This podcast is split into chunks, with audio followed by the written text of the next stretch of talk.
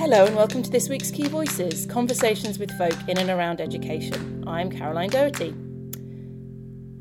Thank you to all the school staff listening. The work that you do has never been more important to the communities you serve. So, um, before we begin, as ever, just a quick reminder that this podcast is an opportunity to open up debate and discussion around issues. The views my guests and I are about to express are not the view of the key. For in depth, authoritative articles on the latest issues in education, please check out thekeysupport.com. So, today I'm really pleased to have Sinead McBrearty with us. Uh, Sinead is CEO of Education Support who work directly to help teachers and leaders in schools and are obviously doing a lot of work just now during the COVID 19 crisis. We're going to be talking about the many ways in which the education profession really needs support while schools are partially open, and we're also going to take a broader look at teacher well-being as well. So, welcome, Sinead. Thank you very much for being with us. Thanks a million for the invitation, Caroline. Delighted to be here. Great stuff. Now, just just in case we do have any listeners who who don't know about education support and what it does, could you give us a little bit more detail about what you do? So, education support's been around for 143 years, remarkably enough. Gosh. Um, and when we started in the 1870s, we were dealing with uh, people, that, well, primarily teachers at that time, uh, who were suffering from tuberculosis and from nervous breakdown and from destitution. So if we swap out TB for coronavirus uh, and rename the nervous breakdown and destitution, we're still pretty much in the same business all this time later. Mm. Um, we offer services directly to schools to help them with well-being for their staff teams. We continue to provide support for individuals through a financial grant program for anyone who is working in education who's in hardship, uh, and uh, an emotional support helpline on 0800 Anyone can call it, and on the other end, you'll find uh, an accredited counsellor who can give free and can have a, a, conversation with you. It's a free and confidential service uh, available to anyone working in education. Um, and beyond that, for individuals, we're just at the moment uh, launching some new video resources to talk to the profession about issues that have been arising uh, during the COVID 19 crisis. So, in particular, we're starting out conversations about anxiety, about uh, grief and loss, management and what we can do to support the people that work with us. And then we'll, we'll further in the series, we'll pick up issues of isolation and other matters as they arise, depending on the time horizon for the whole situation. Um, beyond that, we do some research work and policy work. We advocate, fundamentally, we advocate for healthier workplaces in education. Uh, and, and really, what we want to do is uh, make a contribution to helping improve the overall health of the workforce. And we believe that's going to improve the education that everyone, uh, pupils and students are receiving. Great. And, you know, as I said at the beginning there, I imagine you've seen a huge increase in in both the the calls around kind of emotional support and well-being but also um, applications for those hardship grants can you give us a, a flavour of, of, of, how the last uh, few weeks have been for you Surely, the, the um, so we've had our highest ever level of grant applications during this window, and you won't be surprised to hear that that's overwhelmingly from supply teachers. Mm. Uh, we've also had applications from term time only contractors, uh, but you know there are a lot of people who work in education who even though landlords are not meant to be evicting people, are being evicted from their homes uh, or who are struggling to pay their rent and are living with a genuine fear of being made homeless. Um, and we're certainly dealing with an awful lot of people who are hungry and not able to feed themselves or their families. So we are giving, uh, we are making hardship grants to as many as we can. We're processing those. We've put extra people into that team. We're trying to process those applications as quickly as we can. Uh, and one of the main things we're giving to people at the moment uh, is is supermarket vouchers to help people to buy food. Um, so that's very busy. For anyone who's listening, who uh, knows anyone in education, who's worked in education, who is currently in hardship, please send them through to education support.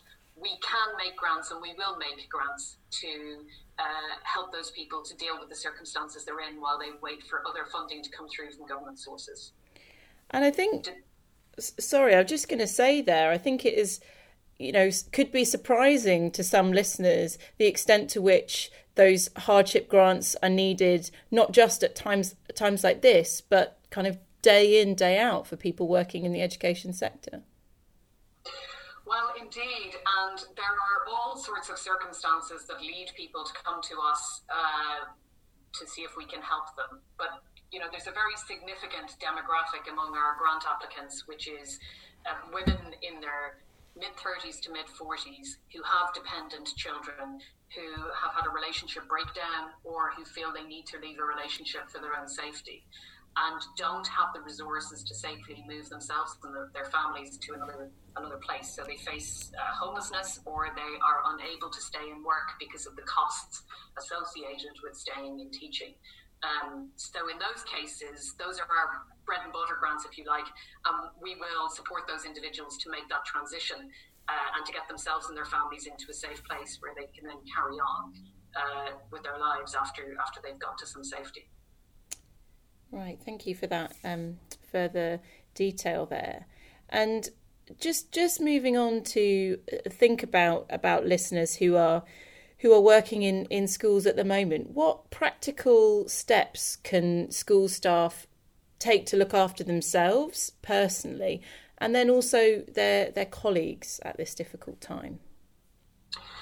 Well, I guess I'll, I'll, I'll, come to, I've got sort of five suggestions mm. for people to think about in terms of what they might do. But I, I would also share with you some of the big themes that we've heard from our helpline uh, and our conversations with teachers over the past few weeks, because I think right. that gives a flavour of where uh, people need support.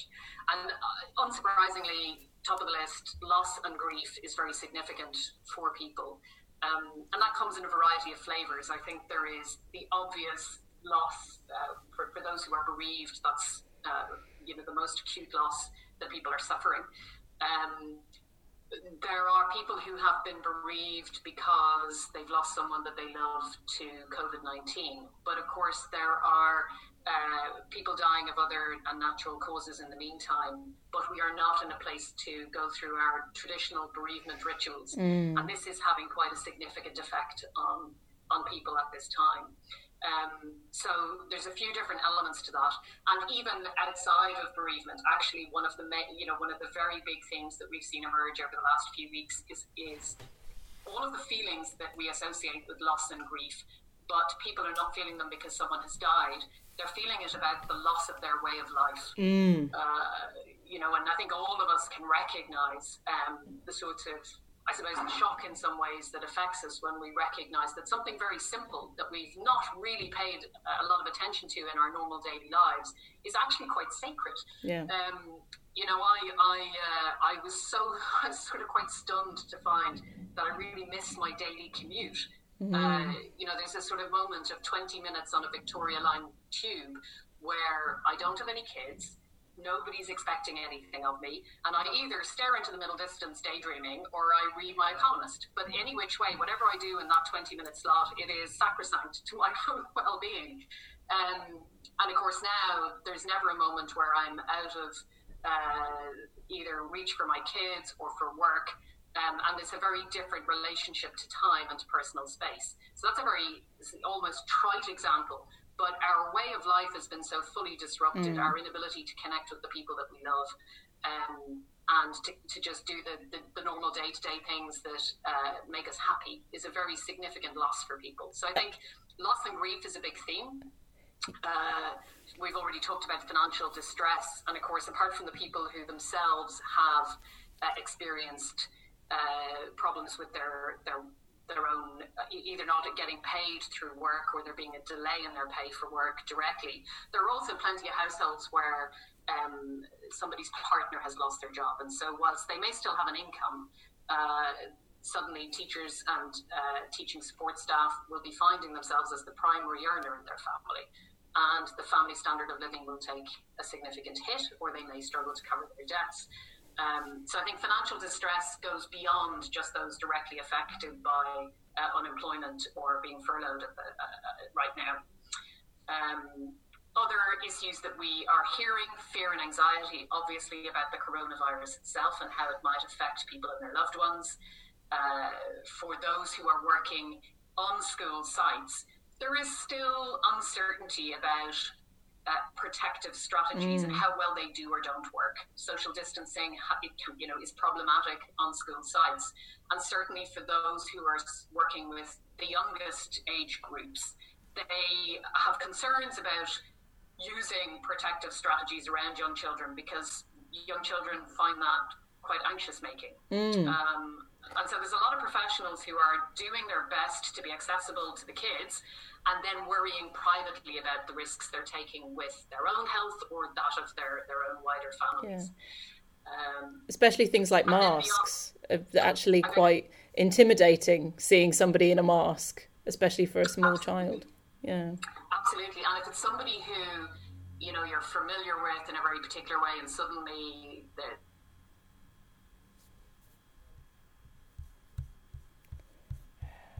Um, it's not that we can't wear protective equipment around young children, but it needs to be handled very carefully. Mm. And lots of professionals will take the choice not to do that because they just don't feel it's it's they don't feel comfortable. Um, and there are a whole host of other things. You know, isolation is a big issue for educators. Are really really social. Their work is is so social, of course. Uh, all of the interpersonal contact that is goes part and parcel of every day. Um, but also there are issues about identity. You know, if I'm not with my students, if I'm not in the room with them, actually, how am I teaching and how am I a teacher? Um, and that's before we get to, you know, in some schools, unfortunately, there is significant pressure from leaders to, um, uh, you know, either to get on with planning for next year or there's uh, relatively significant levels of surveillance being used to track what teachers are doing. Uh, there's adjusting to homeworking. Either you know, if you have kids in your house, that you know, you and I will both recognise mm-hmm. is a challenge. Um, but of course, if you're a young professional in a house share, you may be in your bedroom trying to do everything, and that in itself can be quite stressful. Mm. Um, and then there's concerns about what might be happening off grid, if you like, where um, you know we can talk about the deprivation gap and the fact that some children are at risk of falling behind, but there are also vulnerable children who um, may not be getting the support that they need in this window. And this stuff plays quite heavily on the minds of teachers who are uh, who, who, understand what's going on in those situations. So I suppose I say all of that to kind of try and give an idea of the range of issues that are in the mix. Mm. Um, and so when we talk about what people can do for their own well-being, um, some of not every strategy is applicable to everybody. Um, and there are some very specific issues that people will need to get very particular and specialist support with. Um, but in terms of practically, what can people do to look after themselves? Uh, I promised you a list of five, so, so here we go. Um, I think the first thing that is really important is for us to try and hold some perspective. Keeping things in perspective sounds very easy, but with you know the range of issues that are going on, it can be very easy to get wrapped up in something in particular that is distressing or uh, anxiety inducing.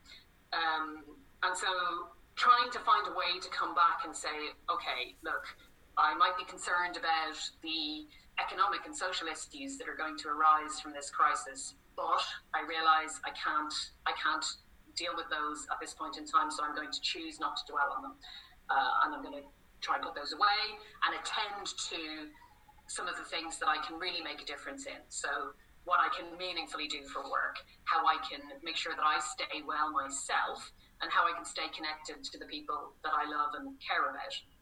Um, so I think it's really important to try and remember that holding a, a, perspective, holding these issues in perspective, will help us to avoid catastrophizing mm. uh, or not being able to sleep at night, getting caught down in, in worry loops. Um, and if there are issues that we really are struggling with, then uh, writing them down and just analysing what we think is what data there is to support that worry or to maybe suggest that it might not be something we need to be so concerned about right now uh, can be a tactic that can help people to regain a little bit of perspective. So I think perspective is number one. Um, number two is routine. And we'll have heard, you know, there's a lot of uh, a lot being discussed about routine, and people people are talking about it far and wide. I think it's important to note that it doesn't mean sticking to a rigid timetable. Uh, a, a, good routine means getting up and getting dressed, eating at regular times, marking the beginning and the end of your work time, uh, having kind of regular catch ups with, with colleagues and managers or the people that you're looking after, uh, and, and for those times to be relatively predictable. Um, and I think also maybe doing a degree of daily planning that we're not really used to, of just setting some some relatively small objectives, but things at the beginning of the day, setting out what it is that we'd like to achieve by the end of the day can be very helpful because it's very easy to get lost in uh, the sort of, I suppose, the distance and mm. The communication and the noise and the social media and all of the other things that go on during the day. It can really help us if we have a sort of target for ourselves that will support us to get through some useful work Oh. Achievable, and I'll, and I'll get this done today. Yeah, I think it's interesting as well with um, uh, you know, educational professionals very unused to being able to sit at a desk all day and actually have that day stretching out ahead of them. You know, Absolutely. much more used to timetables, regular meetings, which lessons they teaching when, and as you were saying at the beginning there, to have that structure removed is is very destabilizing in a way that might not be the case for other other sectors and other types of work. I think that's right, and I think that the sitting down, you know, the sitting down at a computer, mm. we're on screen so much at the moment. Um, it is that that in itself is quite disorienting and can feel physically really uncomfortable if you're not used to sitting mm. on it, and teachers generally aren't. Um, you know, to suddenly find yourself sitting so much can be really uncomfortable. So I think there's also, I think it's important to, to make sure that uh, people have permission to, you know, get up and, and, and take a thought with them. You could be working on something that, you know, requires some thinking. There's no reason not to do that thinking while you're walking or out taking some air somehow, and then come back and sit down and write up whatever it is that you have been mulling away. Um, but trying to separate yourself from the chair and the computer occasionally is a really good habit, I think. Um, I guess the other the other points in that in those five are the third one is around just maintaining social connection. I think we're all nobody is surprised to miss those they love, but actually sometimes we find ourselves missing people we don't even love. You know, some irritating colleagues who are just a normal part of our day, uh, and we don't encounter them anymore we can find ourselves missing those. Um, I think it's really important for people to think about who it is that energizes them in their in their school network in the colleague network and mm. try and reach out and get in touch with those and also think about who is it that I can energize who can I make mm. a difference to there will be somebody on the staff team who if they received a call or an email from you would be thrilled and if you can find ways to have some have some reciprocity across the staff team about who reaches out to who. Maybe not always in the most obvious friendship bonds either, but but across the staff team that can be very helpful. Um, practicing self care is really important, and self care often when I talk to educators about this stuff, people wince slightly, and I think uh, self care can be read as self indulgence sometimes. Mm. Um, because educators are very oriented to looking after the people that they uh, are there to educate. But actually, it's a fundamental element of professionalism to look after yourself. We, there is enough research to tell us that, that good rest and good self care will improve our performance. We will do a better job if we have attended to our own needs, whether that's taking time to kind of nourish ourselves with the hobbies that, that, that please us or doing something to calm down uh, meditation or yoga or gardening or whatever it might be. Um, but there, you know, self compassion is correlated to stronger or to, to, better mental health. uh, and symptoms of, like depression and anxiety and stress are lower in people who will take the time to look after themselves in that way. So, given that we're all vulnerable, actually in this window to some to some extent, we're all vulnerable to low mood. Mm. It's a sort of preventative action to make that time now, and not not only do it at a point where you feel low, but actually just build into your day to day.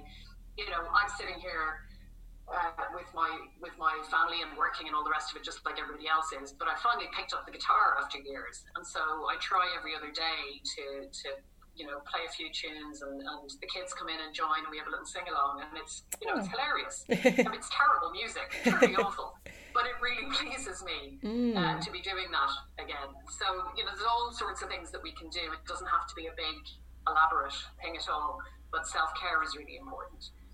Um, and the, the, last of those five points that we can all do to look after ourselves really is around mental health hygiene. So it is true, taking exercise, eating nutritious food, moderating your alcohol and your sugar intake, doing your best to get a good night's sleep, not spending too much time on social media. These things all genuinely do correlate to better men- mental health. Mm. So it's a kind of easy win to just manage that uh, right now. Um, it, it, this is my work is to know about this stuff, but I am not one of the world's great athletes. Um, but I recognizing that physical exercise is really important. You know, as soon as lockdown started, my partner and my two kids, we, we kind of had a conversation about how we would make this work. And so we've agreed that we go to the park every morning before breakfast for a family run. Mm. Um, um, we won't be breaking any records, uh, and I, you know, I doubt our pace is even going to get us terribly fit, but at least we do it routinely uh, out of a commitment to being well rather than any love or joy in running, I hasten to add. Um, so I think these things are really important. Uh, beyond that, practicing gratitude, trying to focus on the positive stuff, finding ways to be creative, even if that is rearranging a room or repainting a wall. Um, talking about feelings with people that you trust and not feeling that you have to suppress them, but, but recognizing that uh, feelings of distress, feelings of anger, of sadness, of fear, of irritation, even with your beloved children, these are all really normal feelings in this situation.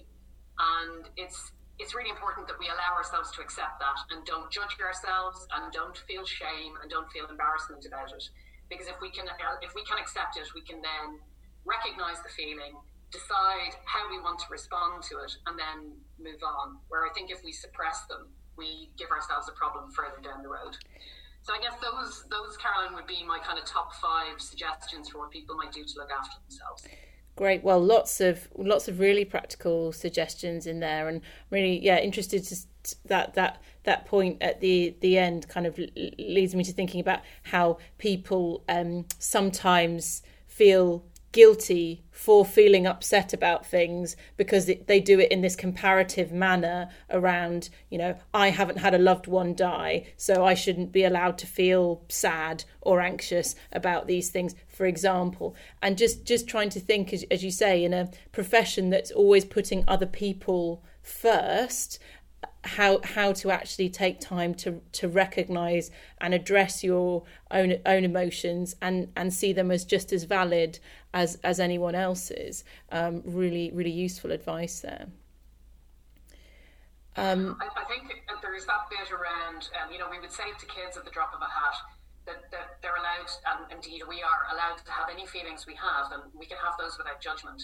What we choose to do with those feelings is another matter but but having the feeling, there's no shame or embarrassment. Mm. And thinking about, in particularly, um, school leaders, a, a, lot of whom have worked you know, tirelessly day day and night across holiday periods. You know, many many more in school uh, to to sort of protect other other staff and and leading leading a, com- a whole community. They've got parents, pupils and, and, and everybody waiting waiting for them to to make decisions.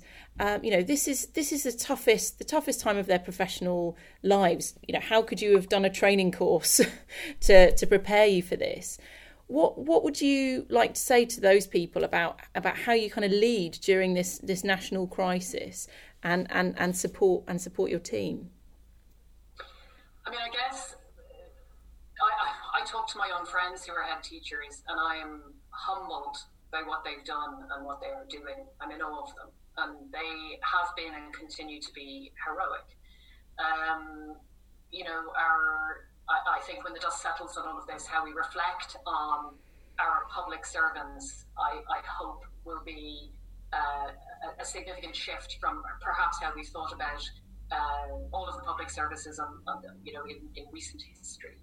Um, so, uh, from my position of being in awe of that group, I'm always loath to give advice to uh, people who clearly know far more than I do. But, but I, there's probably a couple of things that I'd add from a, a mental health and a well-being perspective.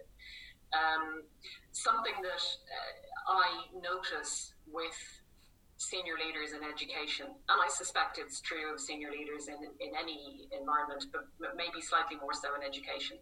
There, there's a big drive to be strong uh, head teachers, senior leaders are used to carrying a lot of responsibility and to uh, being stoic in the face of workload and demand and you know the difficulty of managing in a relatively austere climate. They're they're they're well versed in how to do these things. But there is a sense of I, you know I'm a, I'm a school leader I will be strong that's what I do. And actually that's probably really unhelpful in this window. I think going back to what we were just saying a few minutes ago, it is of course really okay to have feelings, but it's also and it's really important if you're a leader to recognize that you can't carry everyone else around you. You aren't actually a superhero, although you are behaving like one. Mm. But you need to know that you can only do what you can do, and you can only control what you control can control. And then you need to take some time off um, and of course, that's a lot easier said than done. You know, when when when the school food vouchers over Easter come in on the bank holiday weekend, and you spend your weekend trying to sort out how families who are hungry are going to get access to those resources, that that's not a time when you feel like you can take time off.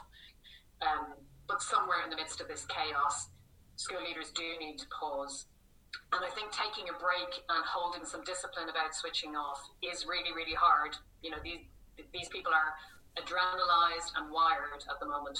But again, going back to what we know about rest and performance, if you can find a way to carve out some rest for yourself, you you will be able to do make a better fist of the job tomorrow as a result of that rest. So I think that's probably a, a main uh, piece of advice for me. And I think beyond that, there are fantastic school leaders up and down the country who are, you know, creating the best case studies there ever will have been written on being human and being empathic and outstanding leadership. And we will hear those stories over the coming months and years. There are some school leaders who worry about whether they're getting it right. And I would just say to them, keep doing what you're doing, but mm. remember, it is about it is about being human. It is about being empathic. It is about connecting and maintaining those relationships uh, in your staff team and in your community. And beyond that, trying to be present to your own loved ones, because you know this was the Easter holiday break. Most teaching professionals I know crawl to that on their hands and knees and then get a break and a rest and try and recuperate to go for the last push into the summer term well, many have not had that recuperation. So, you know, they might have gone into the Easter break running on empty. There has been no recuperation. And it's really important to, even if it feels difficult to make any time, it's really important to try and do that now and to have the opportunity to spend some time and spend some energy and effort on your own family and those that you love around you. that's that's good advice, and and and thinking about that that role of the the leader and kind of strategic um, leadership in a in a school. One of the things that is is making that quite quite difficult over the last week or so has been this increased speculation about when schools will go back, what form that that will take, and a kind of yeah another another layer of thinking about how to to manage through this um, crisis. What are you what are your thoughts about that that anxiety and and that, is caused by that uncertainty, but also the sort of issues that you anticipate um, school you know, education professionals will experience when they when schools eventually do go back? I think the I think the anxiety that people uh, have expressed is really understandable. And I think for all the issues that we talked about earlier, you know, there is a lot of fear and anxiety and uncertainty and loss and grief. It's all in the mix. And uh, for people to be concerned about uh, being asked to go back before they're ready is really, really understandable. I think it's a great example as well, though, of some of the, the noise in the social and political discourse that can uh, upset us and put us off balance, and actually a great reason to not engage too much mm. in that. The when you know, I will have you know, believe me, Caroline, I have very strong personal views on when schools should and shouldn't open, but I can hold them as tightly as I want. It's not going to ultimately affect the decisions that are made. And so I need to really put them to the side and try and it's not that to say that I can't have those views and I don't have very legitimate mm. views, but um, I need to kind of put them to the side and not be put off balance every time there's a, somebody makes somebody in the public domain makes a comment and says we should be going back at the, in the first week of May, because that really leaves me vulnerable to uh, becoming anxious and, and feeling fear more than I would wish to. So I think it's one of those places where we need to decide it's not something we can control if we're in conversation with people who are making those decisions, then absolutely we should inform them of our points of view and of the evidence for and against whatever those decisions might be. But actually, I need to come back to thinking about what are the things I can control. And that's going to be about how I uh, maintain the relationship with uh, the students and families in my community, how we keep them connected to the school community uh, how we provide them with appropriate care and support and feedback in this window. And maybe for some senior leaders, it's also about beginning to think about what would need to happen in my community, in my school, at the point where we come back. And you know, this again is not a one size fits all. There are some very some, some communities that are profoundly uh, affected by loss because of the way that this virus has operated in their local community um, or there are communities that have a significant degree of deprivation, and what this has meant for that community is very different from what it's meant for a more affluent community. There's an awful lot of contextual information, I think, required to start to work out how how the transition back is going to affect people. But I guess what we do know is that any transition will be difficult there will, I, I think it, it is not dramatic to say that there will be a degree of trauma in communities, mm. uh, and that might be that might be a, a, a, a, sort of a trauma that's that can be discussed and processed and dealt with. Or for some schools, you know, the schools that have lost head teachers and teachers, it will be more substantial than that. And uh, so I suppose recognizing that there will be a degree of disorientation, irrespective of the extent of loss, and in certain circumstances, there will need to be a really uh, serious amount of thinking that goes into the strategy to bring people back together again, because it won't be business as usual on day one. Yeah, and I, I think, as you say, there's um, actually you know, I, have I've never met a school leader that doesn't know their community and ultimately know what's right. They can be buffeted by, you know, political, national and local decision making, or you know, other other things at times and on certain issues. But actually, here, as you say, there's something really um, compelling about you know you you know yeah these people actually do know um, what what the right thing is to do. And in many situations, they're having to take that leap, make that decision, and do that thing because it needs doing then, rather than waiting for the for the national piece. But then there will be these things that are completely out of out of school leaders' control, and it's about how you kind of meet those when they yeah. come. Indeed. Yeah. Um, so just just stepping away from from the current situation for a moment, um, you know, you do your annual well-being index, and you know, it's, it's, I think it's it's fair to say we're having this conversation about about teacher well-being at heightened time, but 78% of all education professionals are experiencing either behavioural, psychological, or physical symptoms due to their work, according to your your research. And these numbers seem to rise year on year. Why do you think that is? It is true that certainly over the last three years in our uh, annual survey, we've seen the key indicators around stress and uh, poor mental health ratcheting upward uh, at a rate in some instances that's quite concerning. So we know we're already dealing with a, a, a context in the sector where stress is, is relatively high.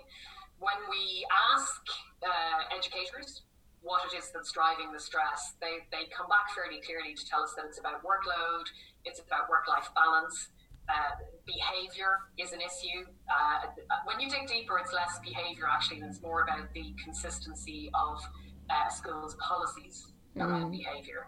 Um, but behavior is definitely in the mix, and trust. I think um, educators feeling at the micro level, not necessarily trusted by their line manager or in the school context, and more broadly, that sense of is, is the profession trusted uh, at a societal level is is also in the mix. Um, so that comes directly through from the research. When, when we kind of stand back and look at it, I guess I see uh, sort of a number of vicious circles happening. I think that over the past 25 years, we've seen uh, teachers have lower control, less autonomy, um, as their professional identity has been reshaped in line with policy. And often, I think, lower self efficacy, so less less sense that they're able to make a difference mm. compared to perhaps what, what was the case in the past. And I think when that happens, you know, an individual's purpose becomes diluted. They can see less clearly what it is they're doing that makes a difference. Their, their job satisfaction plummets. Um, and when that happens, they have less capacity for relationships and for collegiality, all of which is really important in education for, for strong resilience. But they will feel less well supported because they haven't got the capacity for that. And I think across this whole piece, uh, overwork has become normalized in education. It's just everybody mm. accepts it as the norm, and it's you know it's what there, there isn't you know, we talk about, even when we talk about reducing work hours, it might be reducing the top end, you know, the people who are doing 60 hours a week, let's get them down to 50, as though that was completely fine. Um, and self care is seen as a bit of self indulgence. And I think some of those issues that, you know, affect each other, there's some causal relationships there, and maybe others aren't exactly directly causal. But I think all of that is creating some vicious circles that impact um, on well-being across the sector. So taking that that situation into account, what what more do you think could be done, either at policy level or in schools themselves, to support education staff? I think from the government, I would love to see policymakers figure out how they can promote trust. Uh, and I think, you know, if there's a silver lining to the current situation, this should be an absolute gift to policymakers to allow them to celebrate the profession and to demonstrate that we really truly value our education workforce.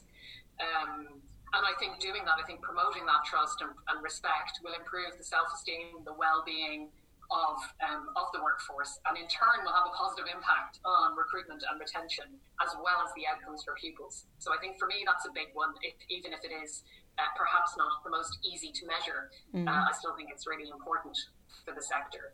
Um, I think, like many others, I'm of the view that accountability needs to be reshaped. And I think, you know, it cannot be beyond the wit of mankind that we evolve accountability in a way that still, uh, you know, provides some of that the function that accountability was designed in the first place to do, but evolves in a way that builds teacher efficacy and development and doesn't just create this horrendous and unproductive tension and anxiety that we see in the system over and over again. Uh, I think we can have accountability, but I think it needs to be co-created uh, much more with the profession and be a be- and be developmental rather mm. than judgmental and uh, and often um, uh, finding ways to make people feel bad about what they do. Um, and I think the last one for me that, that policymakers could do uh, is to is to really deal with overwork. Not just, and I know that there are uh, civil servants who've worked, put their hearts into trying to deal with this issue of workload. Um, but I think politically there needs to be political capital put behind uh, supporting healthy working practices and boundaries. And, and you know celebrating that as good practice and, and that we should have case studies that, that are feted in the media around, look, isn't this brilliant? Here's a really healthy place to work. And I say that because I think, you know, teachers and educators with better health will be more present to the pupils and students they work with, and they will be fundamentally just better able to do their jobs. Um, and I think it's kind of that simple. So, at a, at a policy level, that would be what I would love to see happen. And from schools, I think it's about leadership and culture. You know, we go in and out of schools all the time talking about well-being, and there are things people can do. There are um, you know, they can listen to staff and they can make changes and address the issues that matter to staff uh, and put in place various well-being strategies. But all of that is dependent on a positive and open leadership uh, and, and culture within the school. So I guess when when there's a really clear purpose uh, for hard work, educators don't shirk it. They're very happy to get on and work hard to make a, a difference and to create meaningful outcomes for the students and pupils that they work with. But when we ask them to work extremely long hours to comply with some idea of what external uh, stakeholders are requesting of the school, that's much less inspiring. And so, a leadership, uh, a leadership culture and practice that is that is open, that is transparent, um, and has that clarity of purpose is, I think, really important uh, in schools to help ensure that people feel satisfied and purposeful in the work that they do and for leaders also to demonstrate care. Many do, but uh, there's still a significant uh, proportion of the school leadership com- community that uh, is very command and control and, in inverted commas, old school in its approach. And I think, you know, that that's a sort of leadership style that really is outmoded now and needs to change. And um, just um, building on particularly your point around uh, accountability and, and changes that, that might come as a result of this period uh, to that, do you what do you hope will change um, as, as, a result of this uh, this crisis that we that we've been through?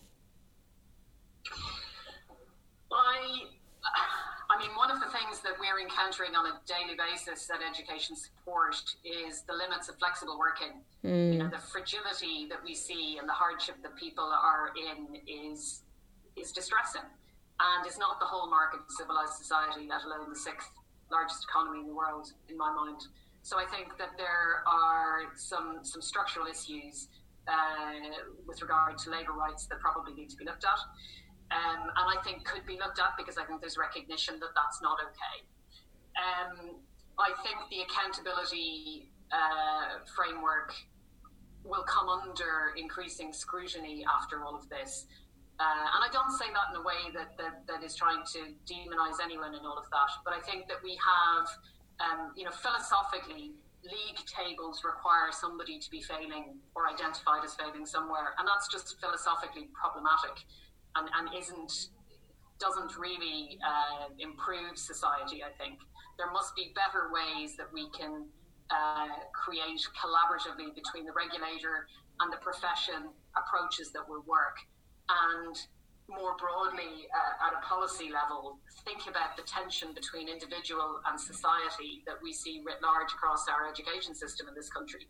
I think we can probably find a better accommodation from what we've seen in recent history. Mm. Um, so I would like to imagine, in my in my best dreams, those things happen.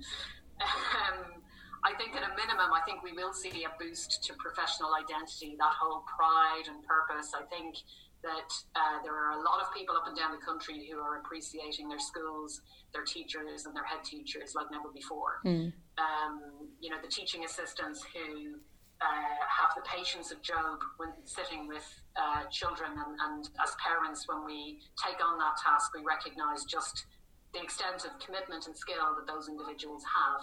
And I think that helps us to uh, appreciate them more.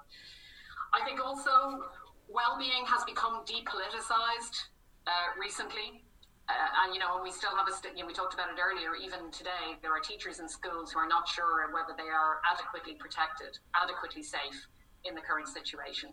And I think, uh, you know, there may be a moment of reflection after all this where we swim upstream a little bit in our policy making and try to unpick what are the beliefs that underpin some of our policies and hold them up in the light of day and decide whether or not those are still appropriate in the light of the learning from all of this.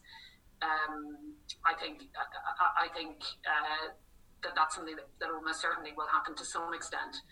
um, and maybe I guess greater collaboration across the piece, uh, less them and us at all the different levels of policy making and regulation and accountability.